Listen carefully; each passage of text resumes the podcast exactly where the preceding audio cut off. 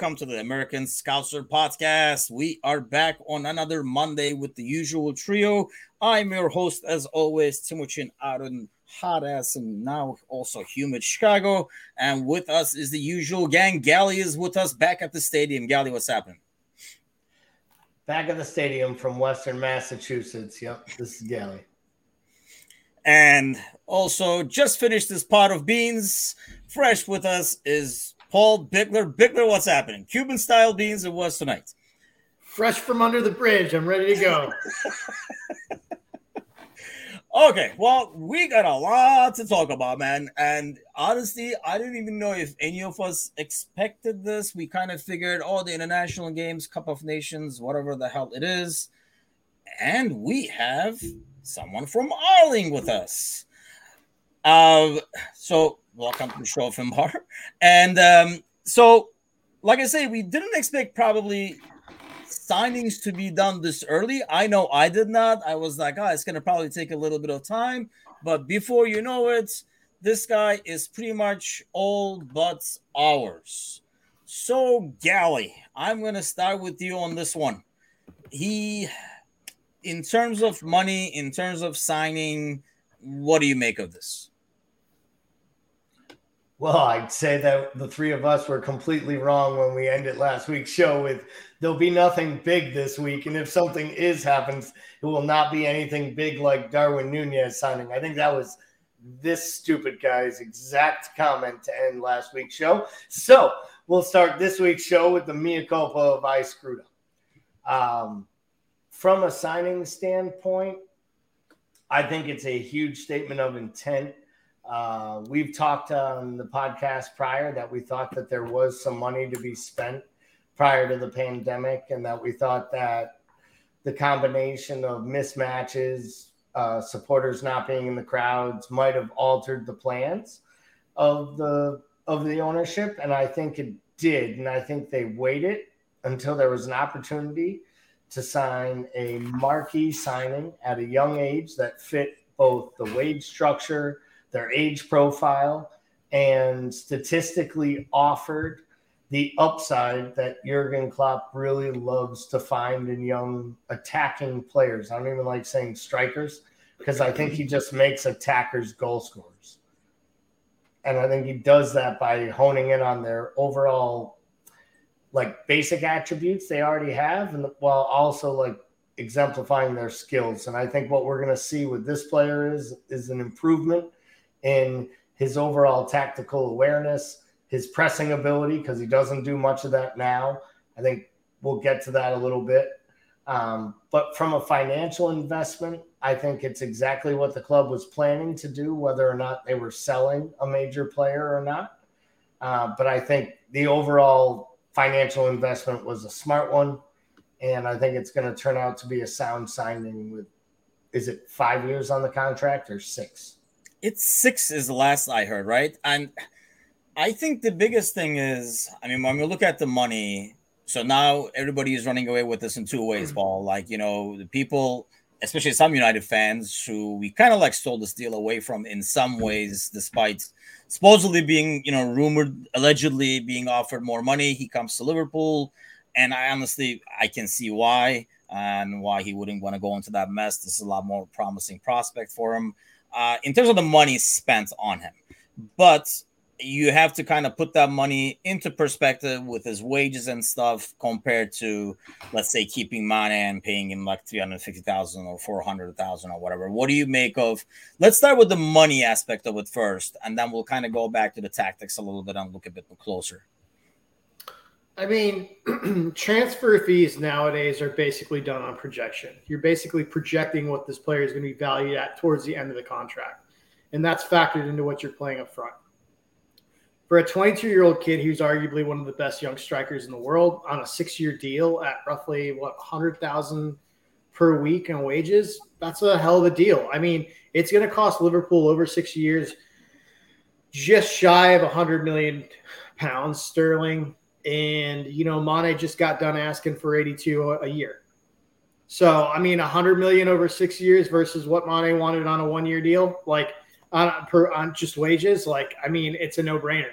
Um, I think that uh, the people who are wanting to, to, to dig up that that Jurgen Klopp quote, you know, uh, about it being wrong for football to be a place work. Well, he was commenting on a player that you know basically United had, had let go for free and then was buying back for 100 million pounds from Italy at a time where um, the average transfer rate uh, was 60% less than it is now. You know, so it was a different era.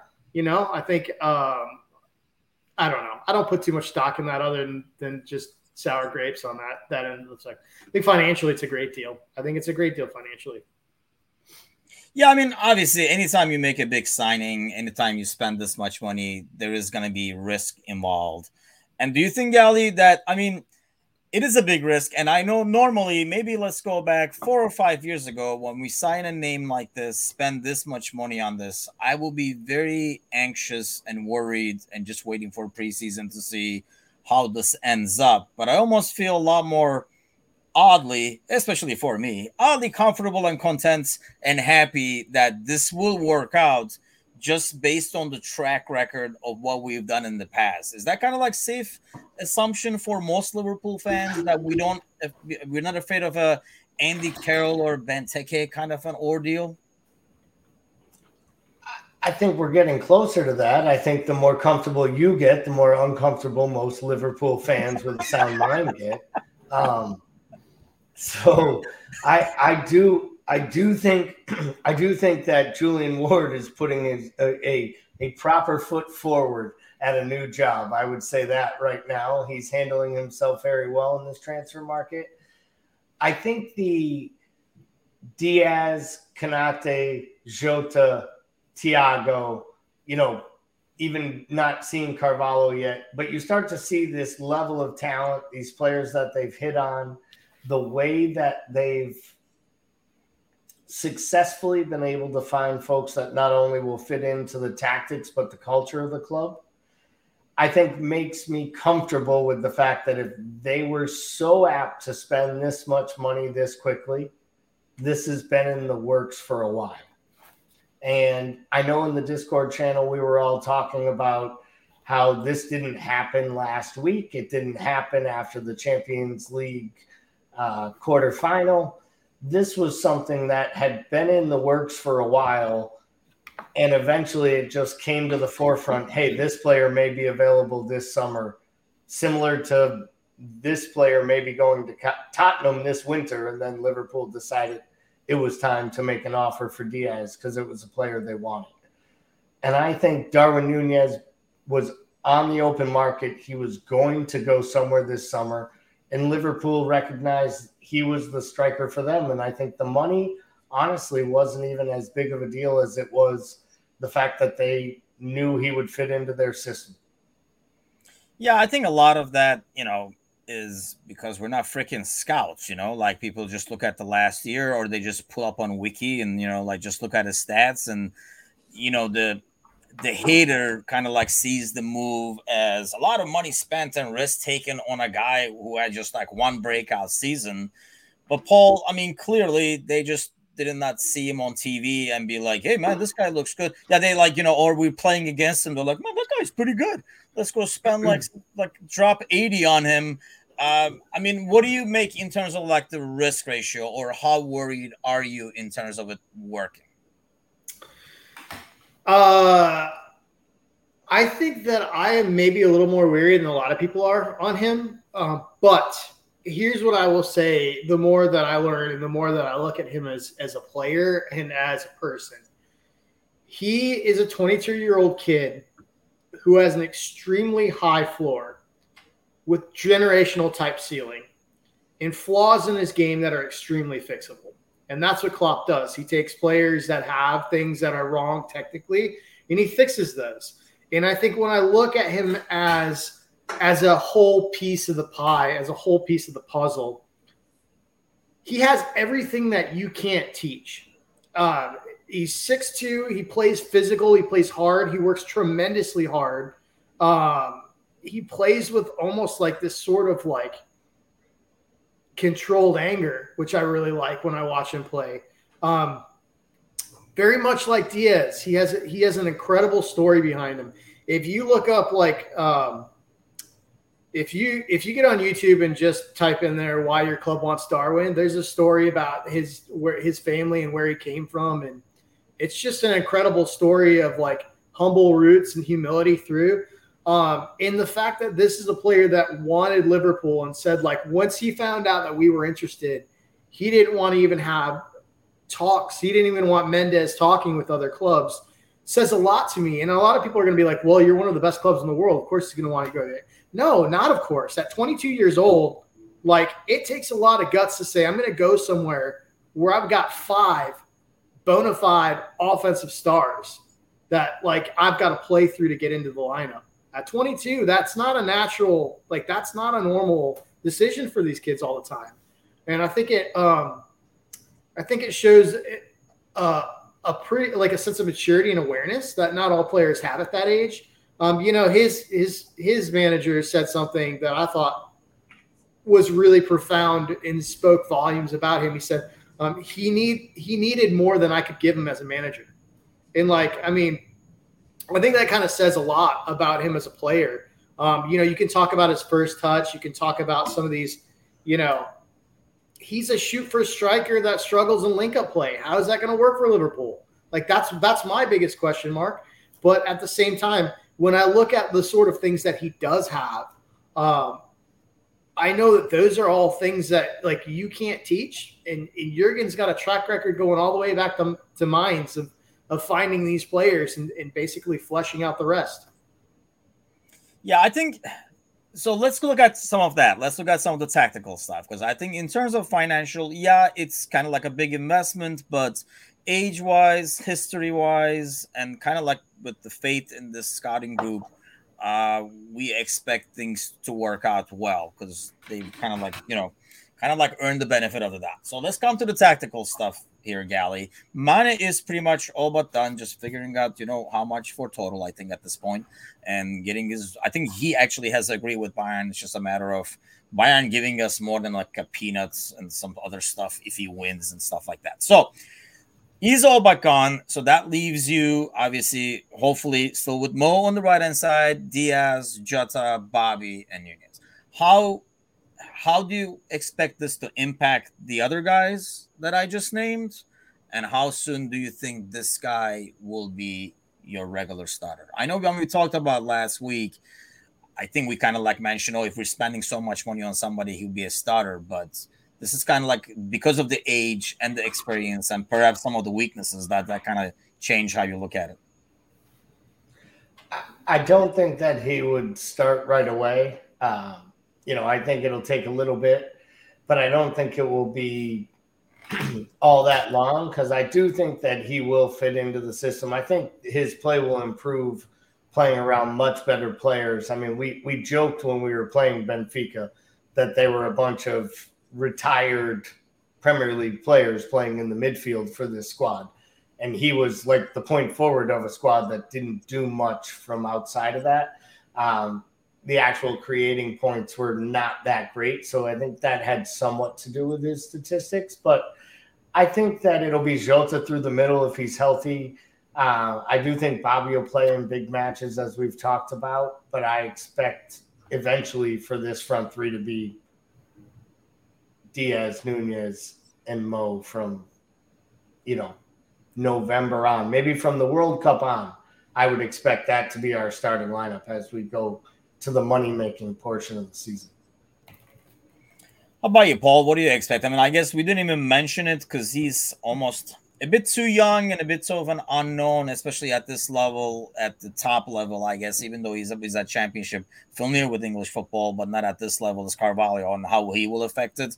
And obviously, you know, like some of the other guys in the squad, like Elliott and Jones and stuff. I know we had talked about it before in terms of like expecting a formation change what do you expect and who do you expect kind of like to be your starter at least in the beginning of the season?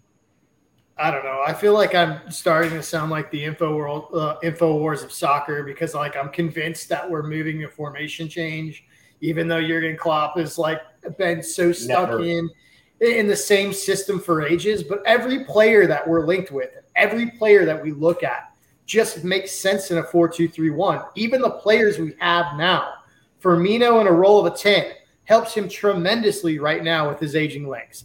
Hendo in a double pivot, 4 2 3 1, helps him tremendously with his aging legs. Carvalho is a natural 10. Harvey Elliott plays better in a free roam 10.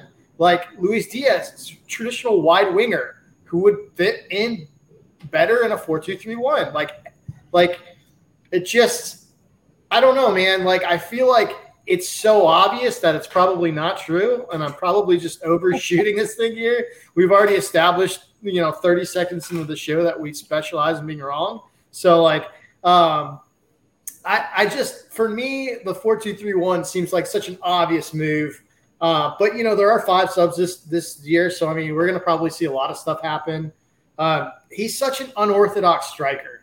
Like that's the thing. I think everyone sees six two and thinks traditional target man he plays sideline to sideline. And part of that is that Benfica played eight different formations this year throughout the year and couldn't settle on one.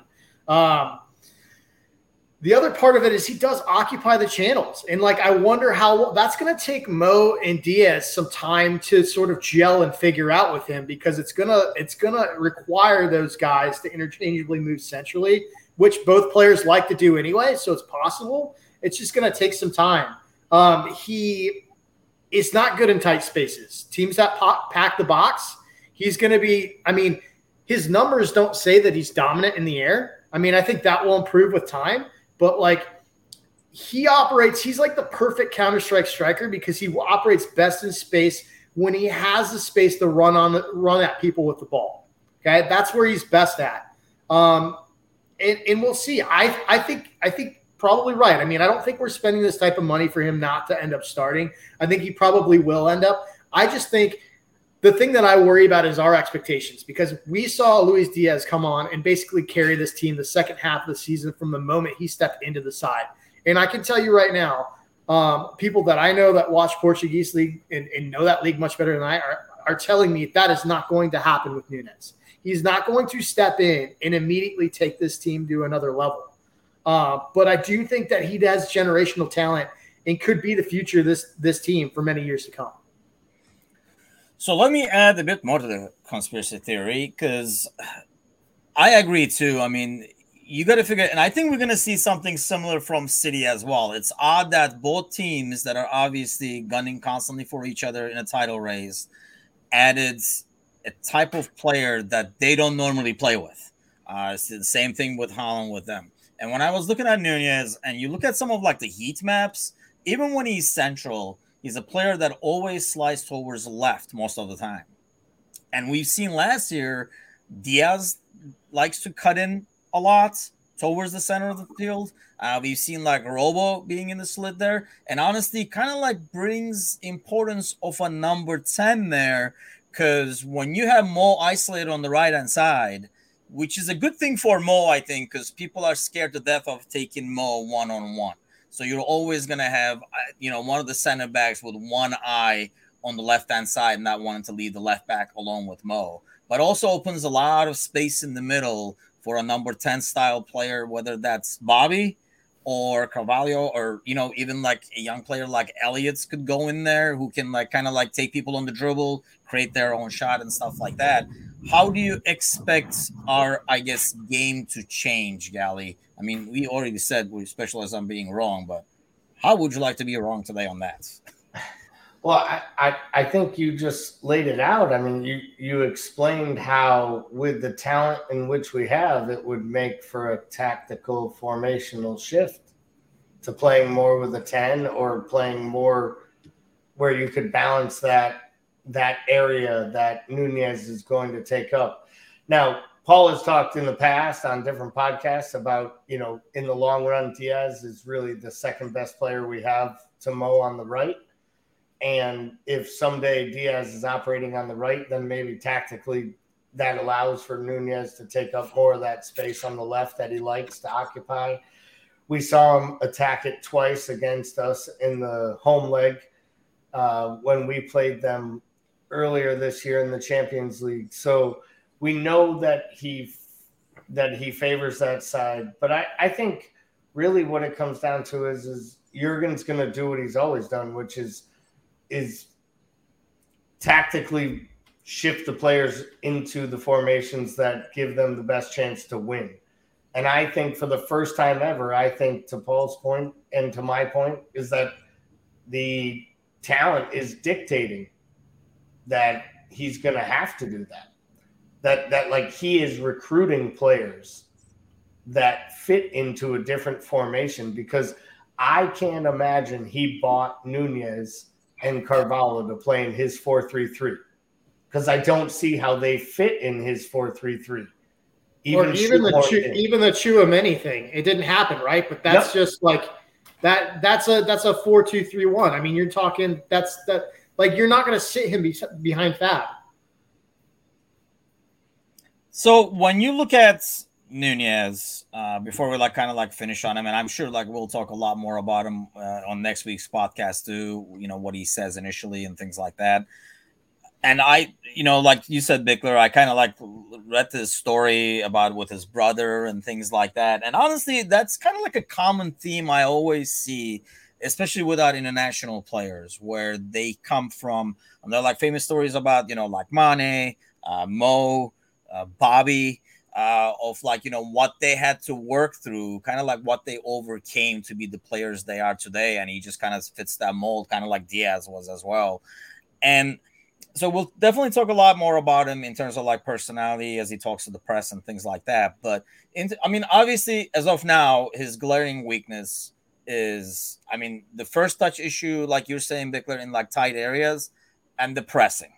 So, Bickler, let's start with you on this one. I mean, obviously, kind of like what you said earlier, they're both things that can be improved on, and it's not like a natural skill. Do you find it odd that we would go after a player like that and spend that much money? Because when we signed Jota and when we signed Diaz, one of the first things that was talked about by Pep and Klopp is how you know they him work off the ball. I know it's not fair because we don't know what Benfica asked of him, and it was was it like asked and he was just too lazy to do it, like Ronaldo like, or was it just not part of the gameplay? But does that shock you that we kind of like spend that money on a player that doesn't have those qualities built in?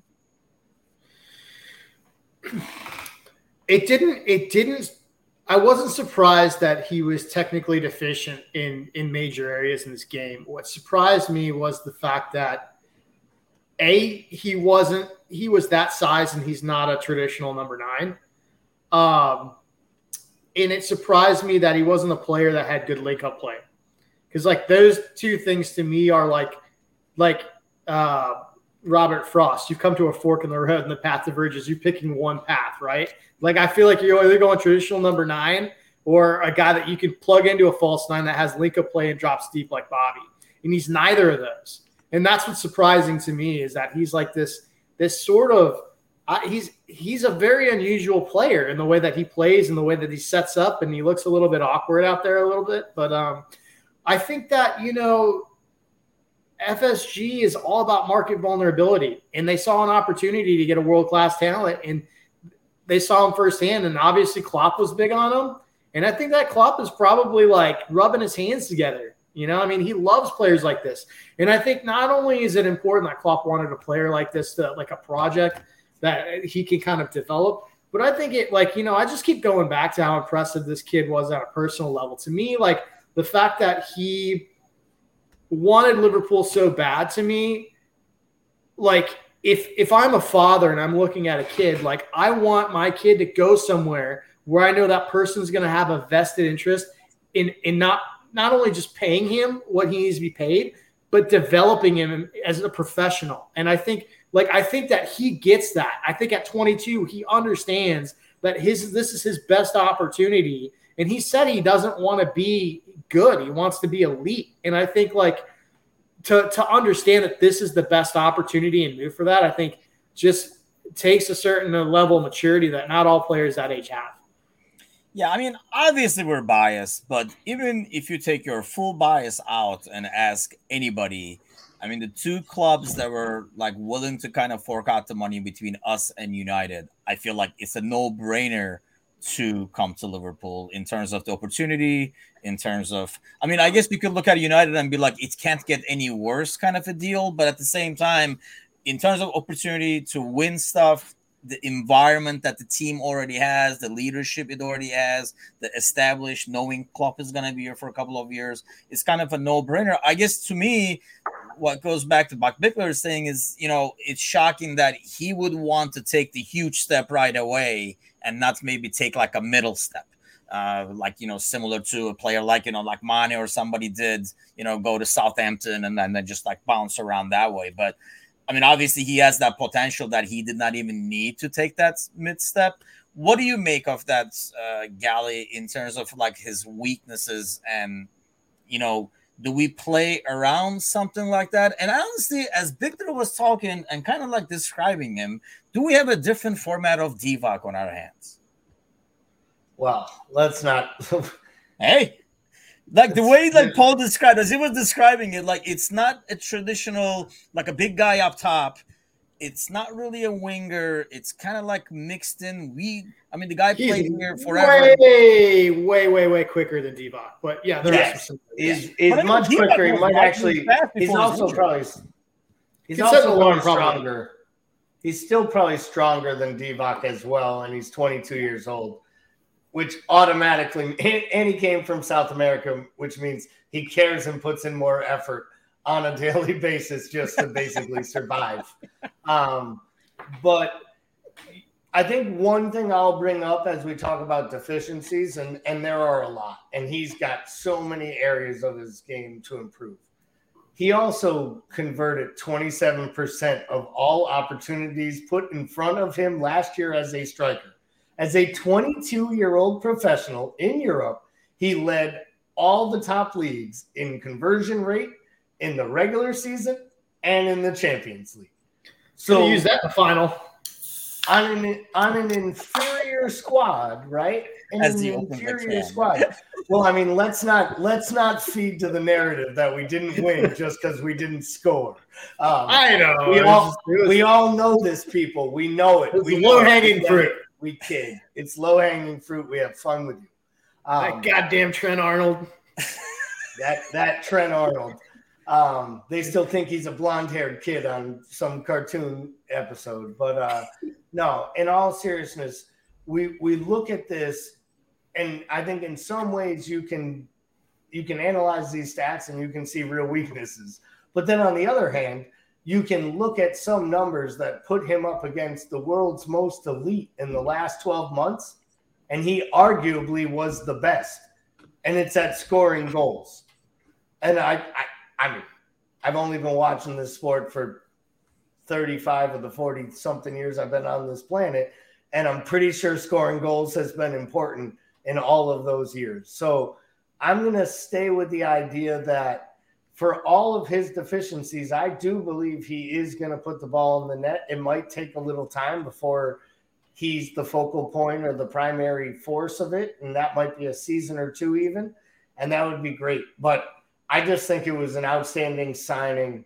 And I think that's the one thing that when we talk about like what does he do that makes him so unique is is the thing you don't teach, which is score. And he's done that from Almeria from the Uruguayan league. He's literally done that at every level. The Benfica B team, he's always scored at a high percentage. And I think that's something that we've grown a little bit accustomed to being frustrated with at times. And maybe that's part of the reason the extra overlay on the signing. Yeah, I mean, he's like, if you're watching us on YouTube, I mean, you can kind of see like his minutes per goal was like 76, which is lower than Compradero. I mean, pretty much in the, that category, he beats pretty much all the top, including Haaland and Lewandowski and stuff like that. And yeah, I think it's extremely exciting to have this kid, right? I mean, that goes without saying. I did not see this happening for one, did not see us investing this big into a striker, but I'm extremely happy about it. And it will sh- hopefully shut up the FSG out people for at least a week or so. But let's go we'll let's spend the second half of the podcast. We had a couple of questions from like followers last week, so I figured we will like kind of like touch up on those players. But before we even get to that, Bickler with Nunez on board, how much will we miss Mane? And then we'll kind of like take a look at a couple of players that we have still as of now on the roster and like see where they're gonna end up. Mane, never heard of him. Just kidding. Um, I think uh, you know, I think yeah, we're gonna miss Sadio, right? I mean, I think I, I kind of want to build a statue that front three and just remember it how it always was, you know. Like I don't want to remember the last half of the year where we had to play Mane centrally just to get anything out of him. Uh, you know, he's the greater part of the last two and a half years, he's been out of form. And I think people like forget that. And like, I mean, you know, back to the goal thing, he does, he, he scores, right? But I mean, I think moving him centrally affected Mo. Um, I think Diaz was a lifeline this year um, that really bailed us out in a lot of ways. Um, and I will miss Mane. I, the bottom line is like they're professionals and it's a business and it's not always in the best interest of either party to stay together. And i think financially it didn't make sense for us anymore. I think professionally it didn't make sense for sadio anymore. And you know if the reports are true that he was asking for 400000 pounds a week which i believe is true because it's not far off from what bayern is paying him and it's not far off from what was originally reported months back I don't think he wanted to stay to begin with. Like, I think he just found a number that he knew FSG was going to say, no way. Thank you, sir. Like, I mean, how much is too get, much? Yep, that's what yeah, I he's, like, he's like 300. No, they might bite on that. Like, I let's go, let's go 400. They'll never pay that. Like, I think, I really do. I think that he put out a number that he knew they were going to say no to because he, he was just, he was, I think it was a com- combination of things. I think, A, I think he does just really want to change. I think B, he doesn't feel great living in Mo's shadow, and that's just I get it. And I think, you know, part of him just wanted to go to a different environment and, and feel better about himself. And I understand all of that.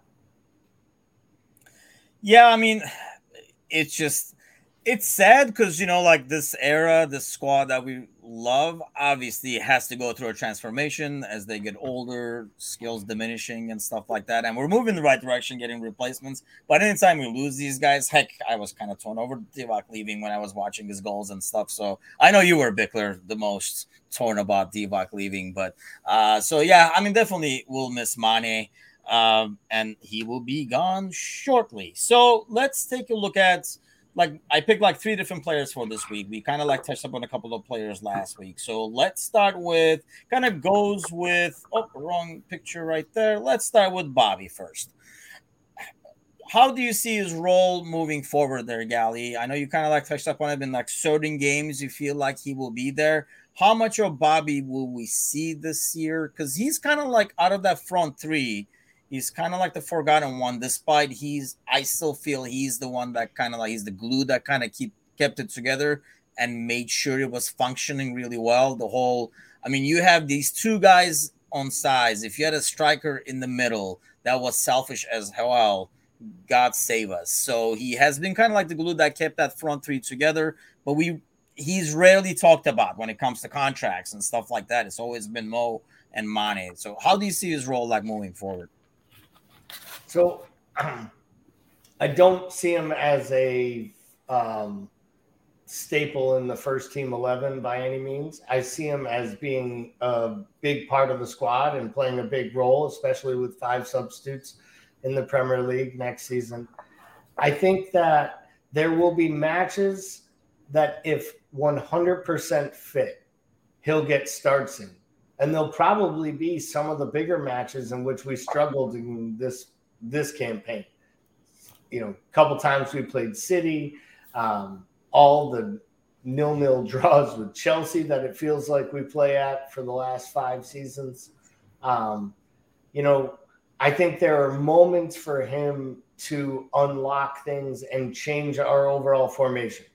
It's different though because we really don't know what a front three of Diaz, Bobby, and Mo would look like because we never really saw it not a fit Bobby by any means. So, you know, I think that's interesting. We know what it's like with Mane. Um, I think he'll play more of a coaching role. I think he is the fifth or sixth attacker now, and I think his job is to help out in training and show everyone how to do things right, and maybe coach Carvalho how to play the position. I just I think he'll still play a big role you know, I'm not going to put him in the Milner level. That's not fair to Bobby. but I but he's in the last year of his contract, and his next contract might be for one year.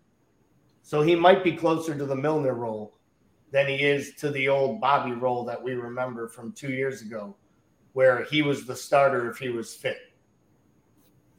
See, I feel the opposite. I feel like we're going to be pleasantly surprised and shocked with uh, Bobby, who got some rest and is coming back healthy in terms of, and especially if we have that formation change that gives him a bit more space and stuff to operate uh, behind an actual striker.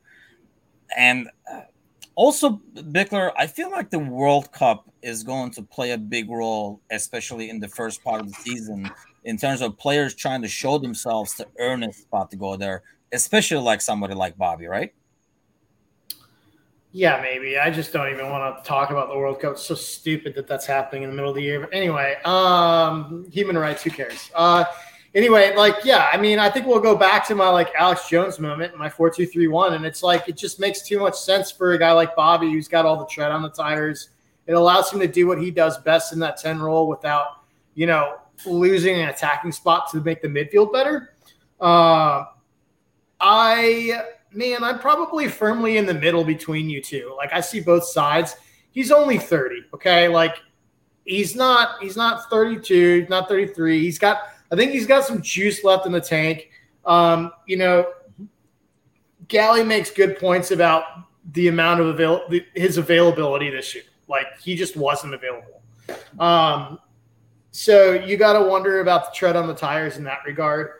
Um, to Gally's point, I think it's interesting that he brought up Carvalho. I was going to bring that up because, like, I think a lot of people, when they think about Bobby, they're like, oh, he's going to help out Jota and Nunez.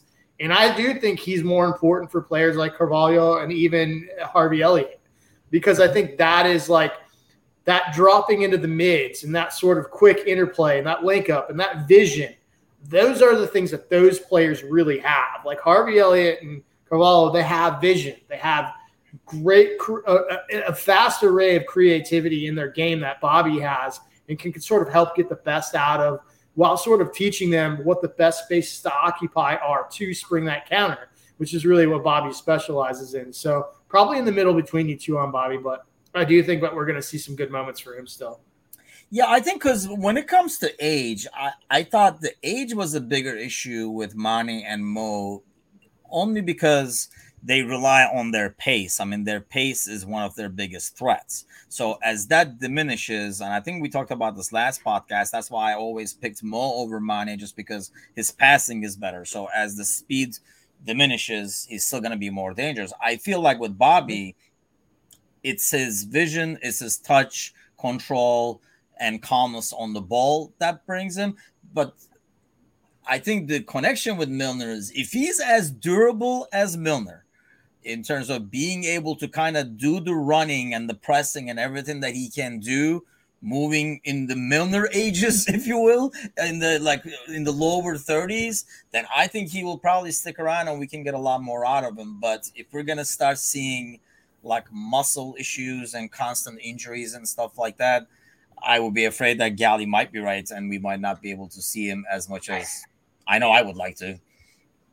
I still think we're going to see a good amount of them. I just don't know that we're ever going to see him be a guy that starts a run of six out of 10 matches or plays in eight out of 10. I just don't know that that's still in his legs and in his wheelhouse. And honestly, I don't know that Klopp wants it to be because he's buying players and investing in youth and playing in a more helter skelter manner that I don't think bodes for it. And I think, you know, he wants Bobby there, and I think Bobby will play a big role there. And, you know, maybe he figures out how to be the super impact sub that starts scoring big goals and we and we just love it. And and and I can see it happening or creating goals. I just think we're gonna see spot starts and big performances more than we see a sustained run of play, I guess would be my yeah, that's fair. I think it's going to be a lot of like fitness is going to be the deciding factor throughout. So let's hope for the best over there. Well, speaking of fitness and not being available a lot or as often as we would like him to be, my favorite great opportunity guy, Ox. Bickler, let's start with you on this one. Where do you see Ox moving forwards? Are we going to be able to dump the wages and send them somewhere? I know there was like a juicy rumor that I know, especially got Gally excited with him going uh, with some money in return for Bowen. It just almost sounded too good to be true. Yeah, I almost thought, like, I almost felt like Gally made that up or something. In the I might have. I might have. I might have. Uh, so what do you, what do you see in his future in your crystal ball there? Well, I mean, uh, personally, I love Gally's fever dream. That would be amazing if we could get him over to, to West Ham and then take Bowen some some sort of weird ass swap that that lives in Gally's the deep recesses of Gally's brain. That would be amazing. Um, you know, uh, Villa, sure, you can take. I mean, I here's my thing. I love Ox. Don't love when he puts TikTok videos of him dancing on the stairs with socks on marble. Man, uh, you will never like, forgive him for that. That was like five I will years. Never, I will never forget.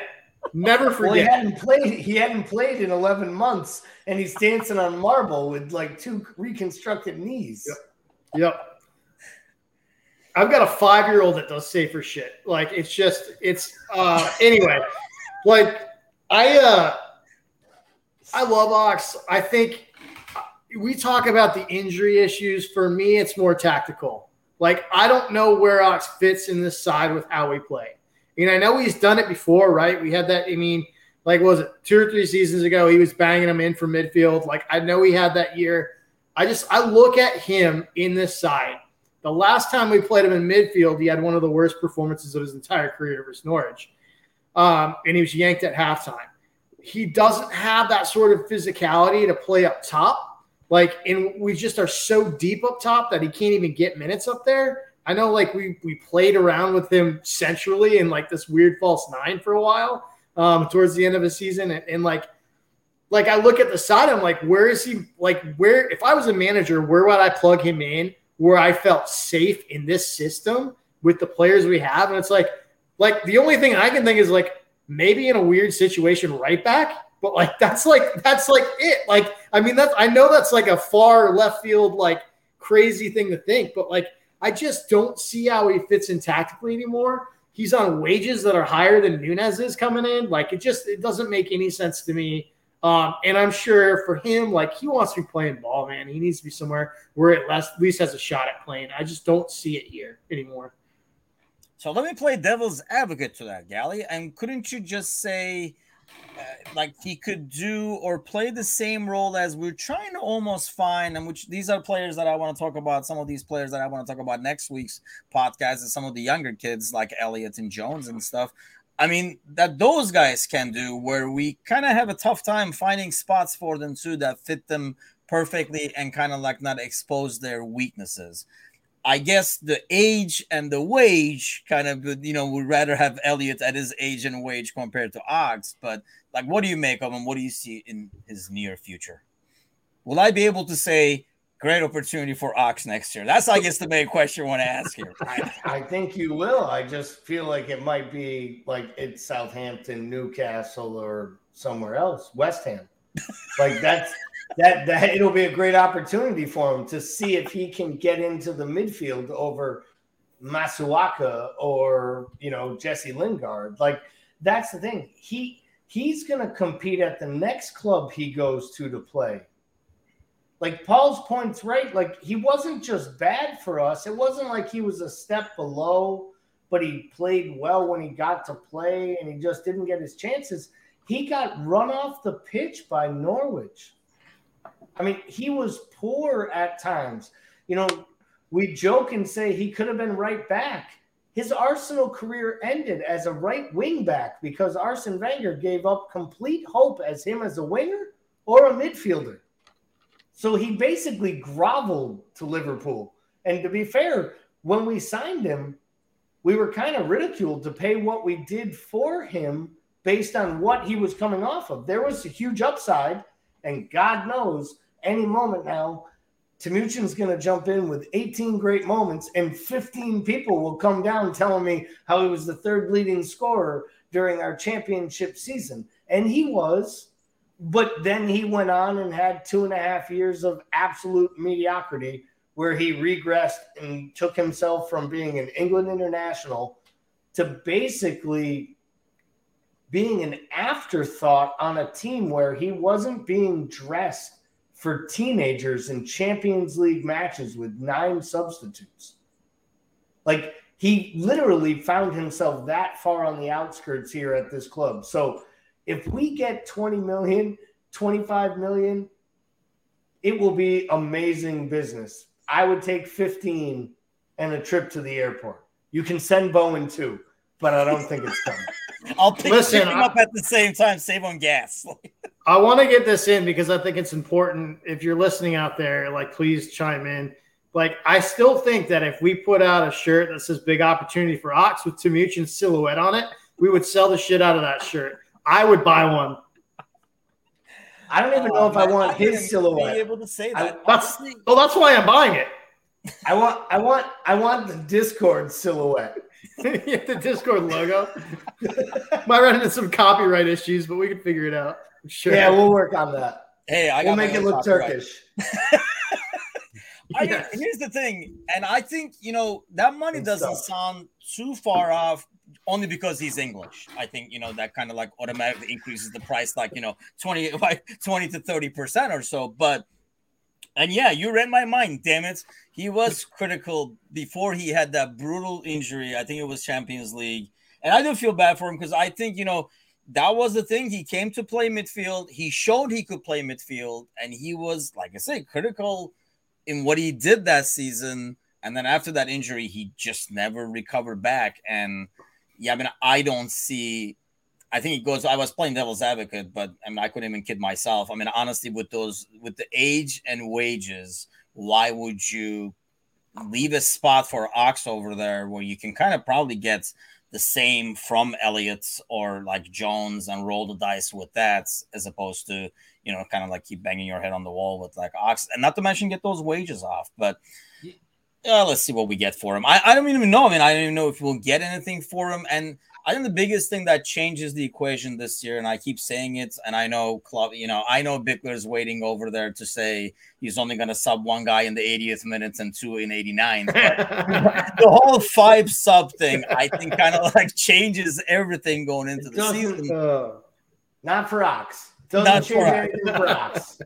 Damn it. Okay, I give up. We're not saving Ox. Another guy we're probably not saving, but we're probably actually getting money for is Taki. Uh, there's like a lot of different rumors out there in terms of offers, like for 13, 17, which seems to be obviously good business in terms of returns and profit. Having said that, Gally, are we kind of like, you know, losing a, like a valuable person to bring off the bench or start in these League Cup games, FA Cup games, who is a proven scorer? And I know some of them were against teams from like lower divisions and all that kind of stuff, but still the guy can finish. Or do you just take the money and run and find the next Taki? Yeah, you, you take the money and run. And that and this is coming from, you know, arguably one of the leading candidates of the Taki fan club who wanted him to be given more opportunities with the first team 11 to see if he could be a player that could make big inroads here. Um, you, you bought a player from a small club in a smaller league for a low fee because you saw an opportunity at a cheap buyout at seven and a half million. And then a pandemic happens. He doesn't bet into your club. It takes 18 months literally for him to actually get to know his teammates. Um, I can see why it was hard for him. I think he did exceptional this year to have double digit goals lead our club in the uh, I think it was Carabao Cup and the FA Cup, both in goals scored. Um, did a great job, helped them win medals. If we get 17 to 19 million for him from Monaco or wherever, that is tremendous business and good for him. Monaco qualifies for the Champions League. This kid's playing Champions League football next year. You know, playing with some top players in Monaco, making a lot of money, paying no taxes good for Taki. And I think he will do well in a less physical league. I think that's one of his biggest issues in the Premier League, actually. But so Bickler, what is? I mean, name your price for Taki to be a good deal and kind of like what Gally is saying, take the money and run and give me a price where you're like, you know what, we're better off just keeping him? Um, I mean, I think you can get like they're gonna want close to 20, which is I think they'll get. I think anything north of 15 is fine. You know what I mean? I think he deserves to be playing football elsewhere. Did a good job when he. I mean, he's shades of Origi, right? He, like if he just is just goals didn't come in as big a moments as Origi's did, but he was someone who all he did was score when he was in. And you would think, why wouldn't you want that? Well, like when was the last time you saw Taki come off the bench, or start a match when he got minutes and he ran the game? He just doesn't. He doesn't. He doesn't impose himself into a match. Does he score? Absolutely. He gets in good positions and he's a he's a poacher. I mean, but he he he wasn't a player that you're ever going to hang on to because he has a significant impact in your squad coming off the bench or as a spot start. He just doesn't. And part of that is maybe because his frame is too small. I don't know. Uh, I think I think you saying that you know he would do better in a less physical league is probably spot on. I think something like the the Serie A or or the French league, which is the, the leagues that are a little bit slower, more technical, he's probably going to just knock it out of the park for somebody. I think so too. I think when he first came, I mean, I think we, I remember that I started talking back then that we kind of expected him to be more Bobby's replacement or backup in terms of like being able that link up play and stuff like that up top. And I just don't think, yeah, like physically he could never hold up the ball like Bobby can and create space for him like Bobby can. And obviously his touch and control is not I mean, I don't. There are not a lot of players whose touch and control is as good as Bobby, so uh, that's kind of hard to. But so, more than likely, he will be leaving as well. So before we part for this week, let me ask you this, Gally. With, I mean, I know everybody's doing the math and saying, okay, we got Nunez, but we're selling this guy, this guy. So honestly, the net spend is not a lot, but you can't, you know, let go of four or five players and just buy one do you see any more additions to the front line? I know, you know, there's talk about Ramsey, there's talk about more midfielders and rumors and stuff like that. But in terms of up top, do you expect anybody else to come in? Let's be wrong again this week. Uh, what do you? Yeah, see? I'd love to be.